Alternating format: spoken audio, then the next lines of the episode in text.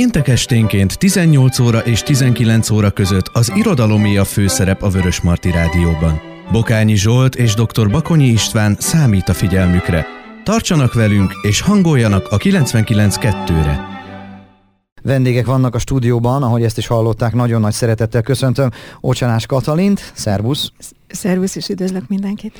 Illetve hát dr. Bakonyi Istvánt, aki már, már visszajáró vendég itt a stúdióban, és a, az ilyen típusú műsorok abszolút házigazdája, szervusz! Szervusz, én is köszöntök mindenkit!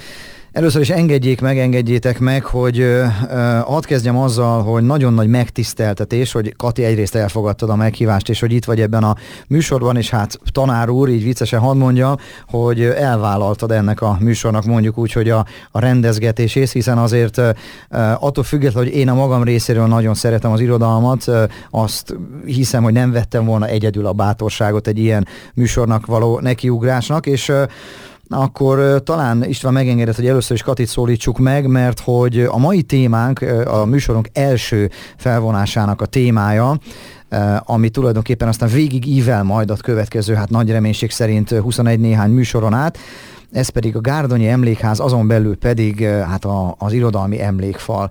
Én a Facebook oldalon megosztottam egy-két fotót erre vonatkozóan, tehát akik fölmennek a Vörösmarty Rádió Facebook oldalára, azok láthatják, hogy mi is a mi kiindulási pontunk, tehát az irodalmi emlékfalon szereplő irodalmi személyekről szeretnénk majd a jövőben beszélgetni, úgyhogy először is hadd köszönjem meg, hogy van egy ilyen emlékfal, aminek kapcsán tudunk beszélgetni irodalmi alakokról. Van ennek felteszem egy története, ugye, hogy ez az egész, ez hogy alakult, hogy lett és egyáltalán? A, a története attól függ, hogy honnan kezdem, viszonylag rövid. 2014-ben adtuk át a Gárdonyi Géza születésnapján. Ez a születésnap a Gárdony városában mindig egy kitüntetett figyelmet övező, igazából városi piknik és nagy társadalmi esemény uh-huh. a mi szempontunkból. A Gárdonyi Géza születésének 150. évfordulóján 2013-ban elég sok programot tudtunk szervezni, ami azt is jelenti, hogy a városlakók az óvodásoktól, a tanítókon és egyéb civil csoportokon keresztül részt vettek benne, és mindenki hozta a saját ötletét, hogy milyen programokkal hívjuk ide a vendégeket, és mutassuk be a Gárdonyi emlékházat. Ennek kapcsán sikerült egy pályázatot megnyernünk, így a Gárdonyi Géza szobrát, Krigül Sándor szobrászművész úr alkotását a Gárdonyi Géza emlékház mellett tudtuk avatni. Ez NKA támogatással megvalósult pályázat, pályázat volt, és az emlék évnek köszönhetően nagyon sok látogató jött is hozzánk. Az előző években úgy körülbelül tízezres éves forgalom amit így a, a belépők alapján meg tudtunk becsülni, illetve nyilvántartani. Ez 2013 és 2014-ben már 25 ezerre növekedett, aminek a, a szobor, illetve az emlékév kapcsán a, azok a programok, amik ott nálunk megvalósultak, és nagy örömünkre alapítványi és magánvagyon támogatással az Fejér megyei irodalmi emlékfalat is avathattunk 2014-ben.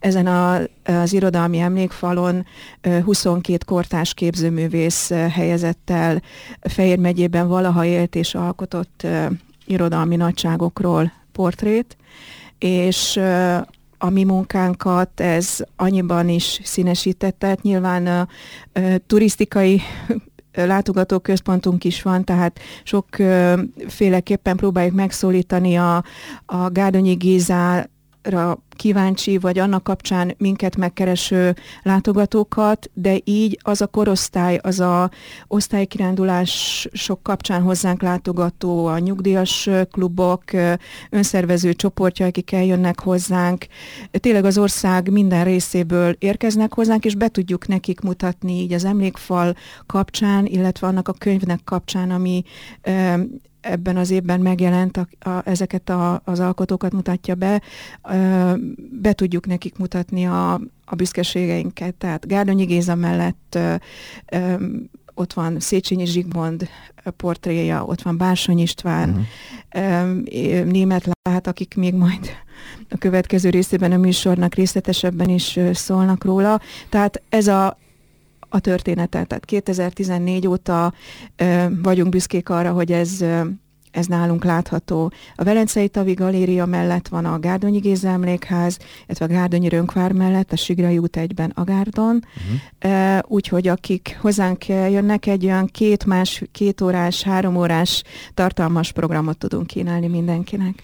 A kezembe tartok egy könyvet egyébként, ami a Fejér megyei irodalmi emlékfal olvasókönyv iskolásoknak és felnőtteknek címet viseli, és azt beszélgettük itt az adás előtt még, hogy magáról egyébként ezekről a, az alkotásokról is, tehát az emlékfalon szereplő alkotásokról is egy külön műsort lehetne indítani az, az biztosan érdemes is lenne.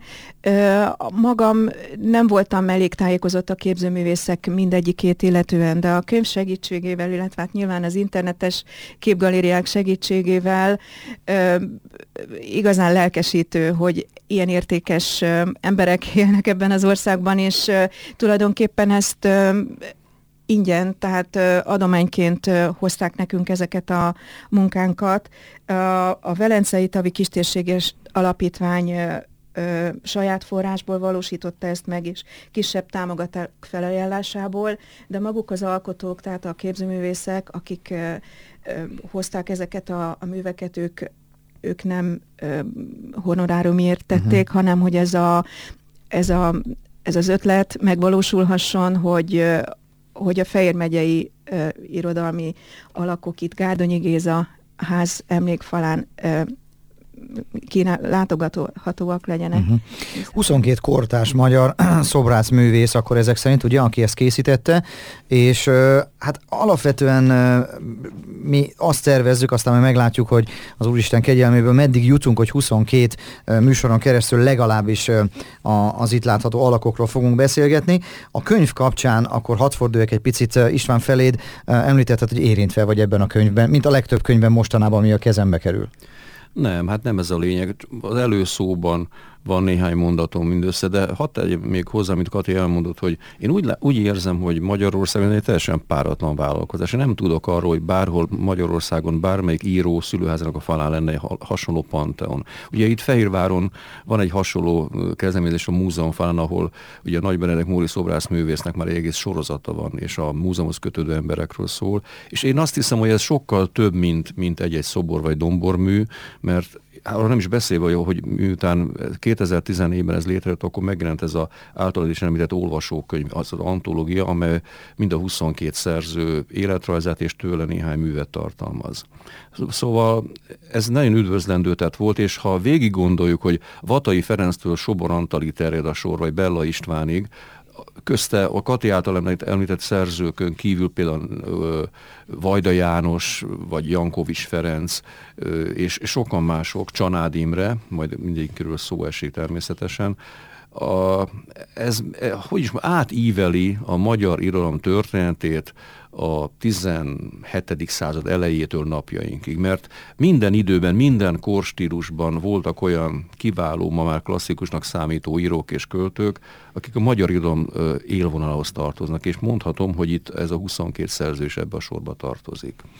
Hát és tegyük mellé, hogy maga az emlékház, maga az emlékfal és a könyv egy, hát most hadd szabadjon ezzel a furcsa szóhasználattal érnem, egy komplet menü. Hiszen ha valaki odajön, készít egy fényképet az emlékfalról, elviszi haza emlékbe, de megteheti, hogy elviszi magával a könyvet is emlékbe, és akkor tulajdonképpen ott van hát az örök emlék egy könyv formájában is. Kedves hallgatók, hölgyeim és uraim, irodalmi műsorunk első adásának elején bíztatok mindenkit, hogy tartson velünk a továbbiakban is. A stúdió vendége, Ocsanás Katalin, a Gárdonyi Emlékház igazgatója, illetve dr. Bakonyi István. Velük beszélgetek itt a 99.2-n jó rádiózást önöknek. Péntek esténként 18 óra és 19 óra között az irodalomé a főszerep a Vörös Marti Rádióban. Bokányi Zsolt és dr. Bakonyi István számít a figyelmükre. Tartsanak velünk és hangoljanak a 99.2-re!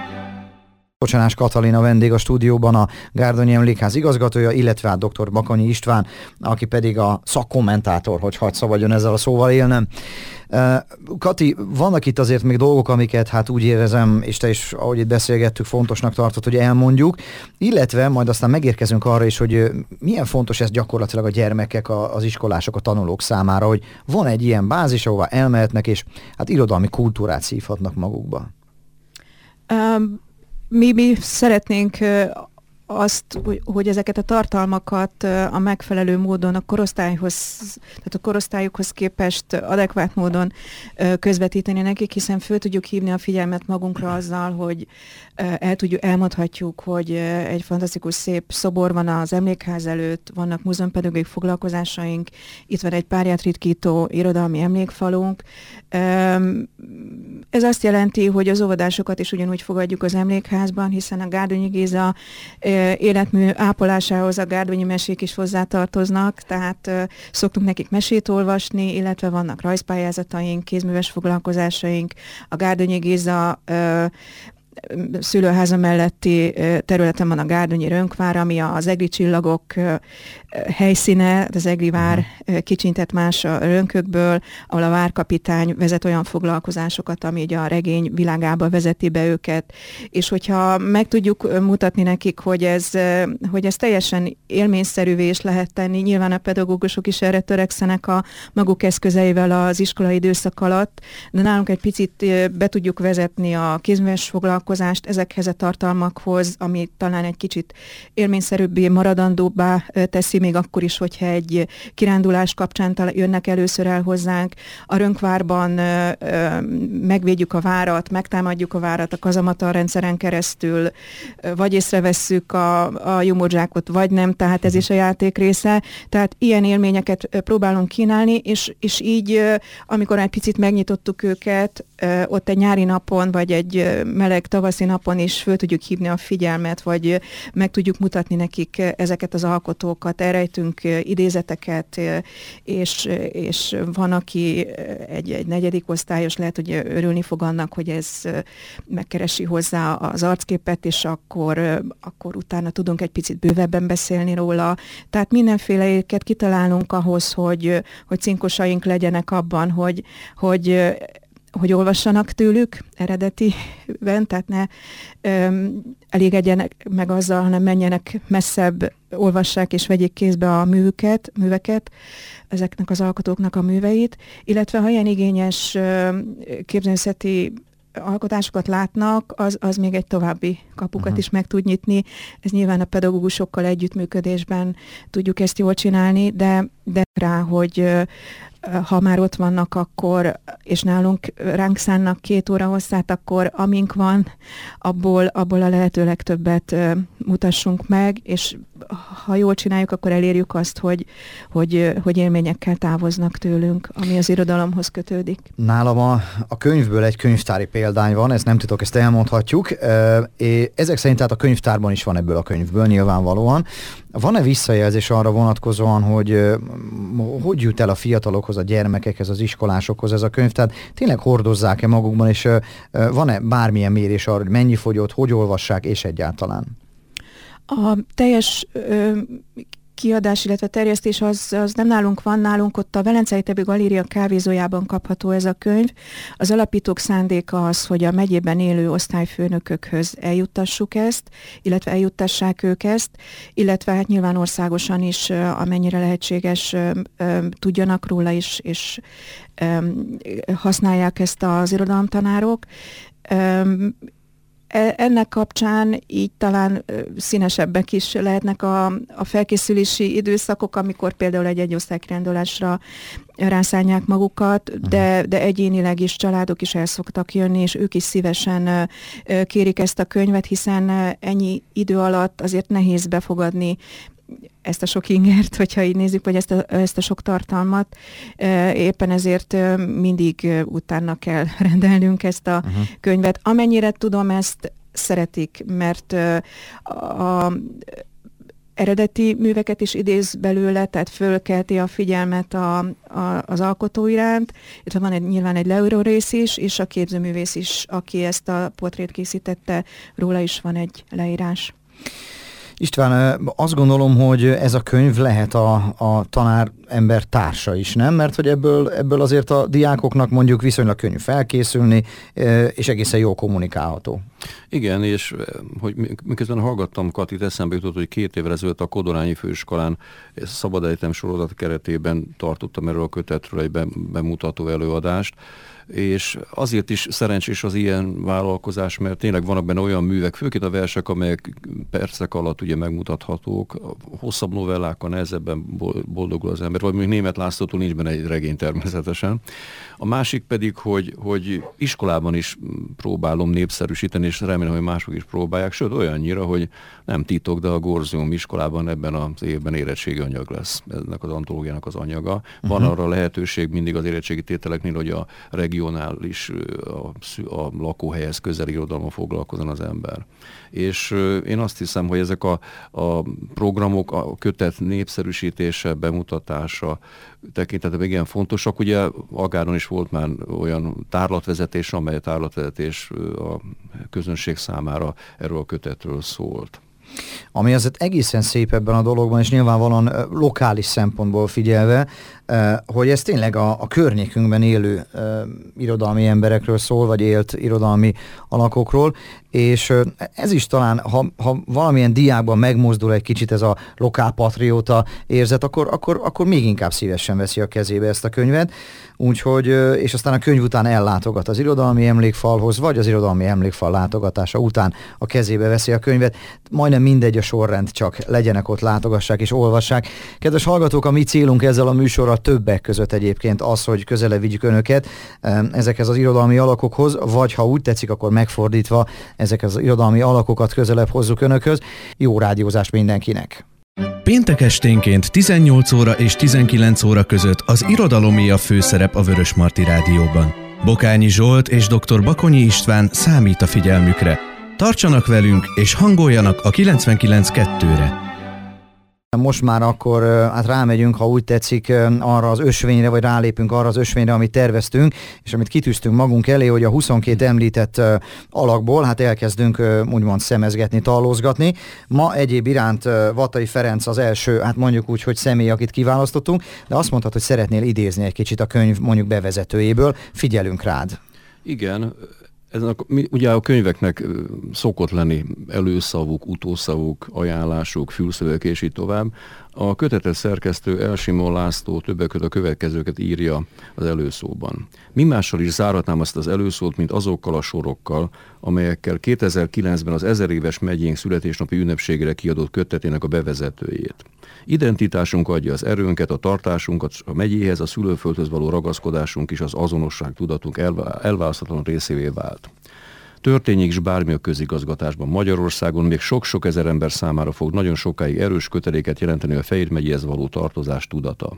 Bennünk kitörölhetetlen képként él a szülőföld számtalan kincse, illata és íze, egy-egy gyorsan befalt, Rigó Jancsi vagy Vörös Marti csemege, a vértesi vándortábor kalandjai, a kőhányás pusztánál elvesztett látcső, a gánti meddőhányú, a gaja hűsítő vize, az Árpád fürdő egykori melege, a bogárdi bolondvár, a nyáresti esőben való agárdi fürdőzés, a cecei temető, a verevi bodzapálinka, a jenői óvoda udvarán az öreg körtefa, egy régi francsis és egy ballagó festmény, vagy éppen a csóri csukacsárda gulyás levese.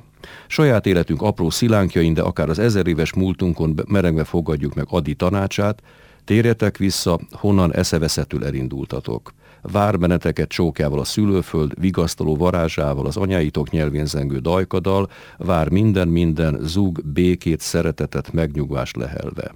Ez azt hiszem fontos gondolatok, hiszen amikor arról beszéltünk, hogy ezek a költők és írók a egyetemes magyar irodalom szerves részei, azért azt is hozzá lehet ezekhez tenni, hogy bár nem mindenkinek ez a szülőföldje volt, aki itt ugye dolgozott, volt, aki várat védett, volt, aki átmetregélt ebben a megyében, de mindannyiukra jellemző azt hiszem, hogy amit itt a bevezető utolsó soraiban láthattunk, olvashattunk, hogy hogy számukra rendkívül fontos ez a föld, a szűkebb hazának a földje. És ez, hogy is mondjam, minden szerző műveiből látszik, például Vatai Ferenc műveiből is, és az is érdekesség ennek a kötetnek, ennek az falnak, hogy tulajdonképpen az a Sobor Antal, az egyik utolsó ö, megjelenített szerző, sajnos ő már hat éve nincs közöttünk, Neki viszont van egy olyan regénye, a Hosszú háború címmel, amely Vatai Ferenc életregénye gyakorlatilag, uh-huh. és azt szoktam mondani, hogy ez egy annyira kiváló történelmi regény, hogy nyugodtan állíthatjuk a Gárdonyi Géza Egri csillagja mellé, hiszen mind a két szerzőnek, mind a két prózaírónak a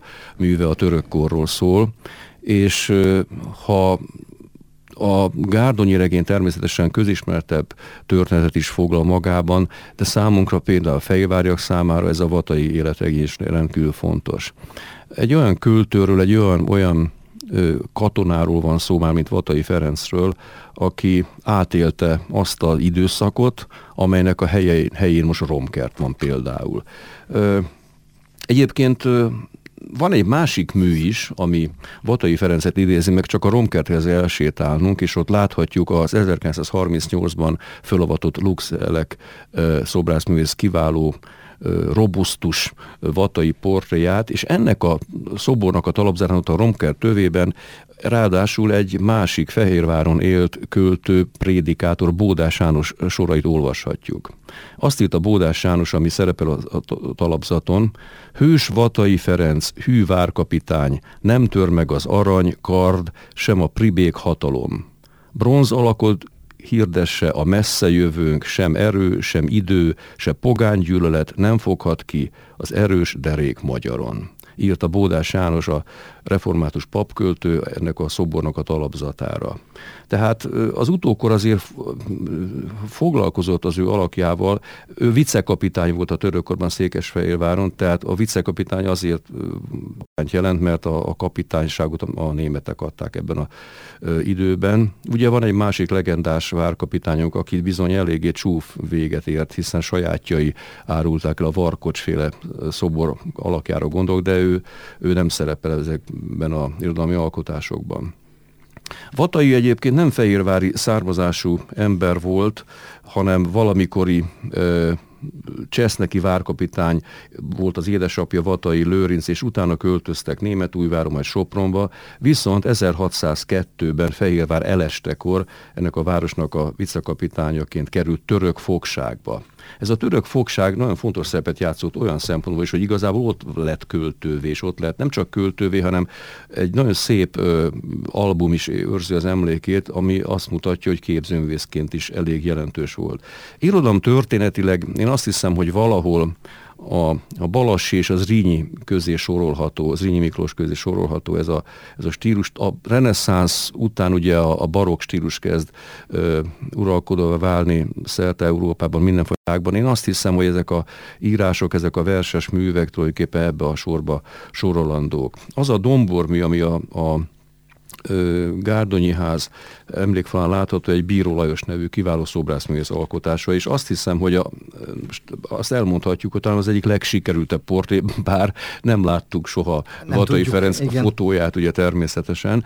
Még azt hozzáteszem, hogy a, a török fogságból aztán kiváltották, és Magyarországra került, és 1609-ben halt meg valószínűleg, de itt a életrajznál is egy kérdőre szerepel, hiszen akkoriban azért nem voltak ezek pontos feljegyzések. De a bejegyzések alapján 1604. októberében tisztázta az első 13 éneket még a, a török fogságban. Tehát Fehérvár elvesztéséről szól tulajdonképpen ez a hosszú-hosszú poéma, ami azt hiszem a régi magyar irodalomnak egy nagyon értékes darabja. Hát kedves hallgatók, hallják, hogy az irodalom milyen csodálatos hát lehetőségekkel csábítgatja önöket a Gárdonyi Emlékház kapcsán is. Egy nagyon picit zenélünk, utána pedig folytatjuk tovább Vatai várkapitányjal. Tartsanak velünk!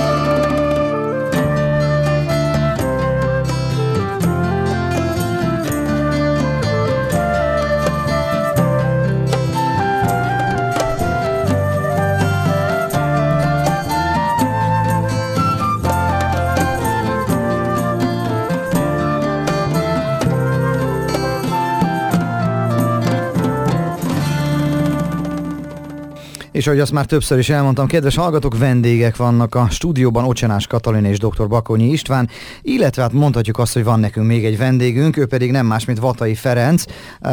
Ha nem is fizikai formában van itt velünk, de mindenképpen megemlékeznénk. Még mielőtt olvasnánk, hadd mondjam azt, hogy a Székes Fejérvár veszéséről való históriában milyen szépen olvassuk, hogy Fejérvár, ugye? Tehát a H és a E betű, hát tulajdonképpen mondjuk, hogy helyet cseréltek. Ez a kor jellemzője volt, és ez nagyon sokáig Székes Fejérvár volt. És ha megnézed akkor ezt a a, a kezdőbetűket, akkor itt a, els, a verszakok első sorában kijön Székesfehérvár. Így van, például. így van. Igen, igen. igen, hát azt hiszem, hogy ritkán, ritkán fordul elő olyasmi, hogy 10 6 17. századi szöveget olvasunk a Vörös Mati rádióban.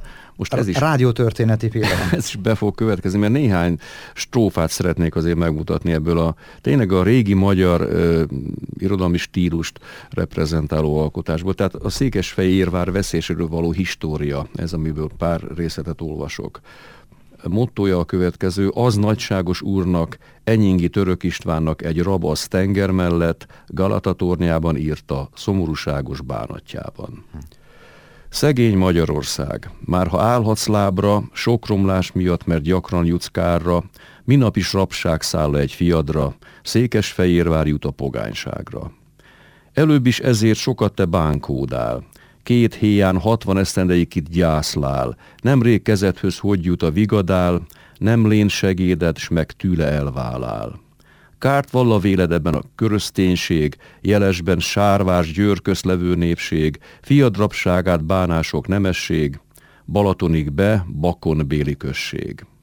Erről de rendel én is kezdék szólnom, mind voltaképpen es dolgát megírnom. Végre romlását utol megmondanom, mert ezért fejem híd én is fájdalom. Sőt, 1600 írnak vala egyben, már német tábor kín vala mezőben, kevesen csak mint 12 ezeren, rékomáromus szállanak mindegyben. Francúz nemzetből egy úr köztök vala, fű császárképe táborban az vala, Duka Mercury Emmanuel vala, okos és bátor vitézember vala. Elvégezé, hogy Fehérvárt megszállják, mert kevés török benne, hogy van, tudják, ez kevés néperesztet megpróbálják, török hadat ismert hírvel sem hallják. Indulván azért dobokat ütette, él és szekérre nagy sokat szerzette, hat öreg álgyút véle készítette, sok taraszkokat többet is vitete. És itt tovább, és itt tovább. Ez egy elbeszélő költeménynek is fölfogható, azt hiszem, hiszen a a költői nyelvezet segítségével elmondja Vatai Fehérvárnak a velveszését, megszállását. Hozzáteszem, hogy a, a hosszú háborúban, tehát a Soborféle regényben nagyon szemléletes módon ö, olvashatunk a, a, a bazilika, a királyi bazilika fölrobbantásáról, tehát ez az a korszak, aminek a nyomán ugye most már csak romkertünk van. És még egy néhány sort, ami a, a, a dátumról is kapcsolatos, Azféle példát jó lehet elég van, de ha Istentől ez hivatalod van, azt miveld, az mi tisztességedre van. Ne szánt halálod, mert higgyed jódra van. Bátor, de mondom, azután meghalnál, hogyha lehetne örömes kimúlnál. Rapságval, búval együtte nem járnál, maradékodnak jó hírt nevet hadnál. Azt de inkább ti cselekedjétek, jó vitézeket hozzátok gyűjtsétek, szegény rabokat megszabadítsátok, hogy tisztességet kikvel valhassatok. No, szent hozzátok és megbocsássatok, és a nevemet ti tudakozátok, 113. verse, ha olvastok, csak haszna legyen, ott megtaláljátok. Ezőr 600-ban s három esztendőben, a Stengör mellett ezt írják versekben, egy katonarab szomorú kedvében, ki Fehérvárt most is van nagy nyűgben, Szent Isten ne had szegényt ott veszésben. Hm. Azt hiszem, hogy Balassi is eszünkbe juthat, a Balassi féle nyelvezet, a ragrimek például, tehát ezeknek a régies stílus elemeknek a, a gazdagsága ha nem is tartozik Fatai, mert azért ne túlozzunk el, ugye nem a legnagyobb költő közül való, de én azt hiszem, hogy főként itt Fehérváron és környékén meg kell besülnünk ezeket az értékeket, mert, mert egyfelől uh, tudósítanak egy történelmi korról, másfelől egy, egy költőnek, egy sokat szenvedett költőnek, katonának és festőművésznek a, a dokumentumai és ez 2016-ban is azt hiszem nagyon fontos. Kati, nagyon szépen köszönöm, hogy elfogadtad a meghívást, és hogy itt tudtál lenni. Tanár úr, hát neked meg aztán végképp köszönöm szépen a közreműködést. Én nagyon jól éreztem magam, remélem, hogy a kedves hallgatók is ugyanígy. Tartsanak velünk a jövő héten is. Isten áldja önöket viszont hallásra. További jó rádiózást mindenkinek. Péntek esténként 18 óra és 19 óra között az irodalomé a főszerep a Vörös Marti Rádióban. Bokányi Zsolt és dr. Bakonyi István számít a figyelmükre. Tartsanak velünk és hangoljanak a 99.2-re.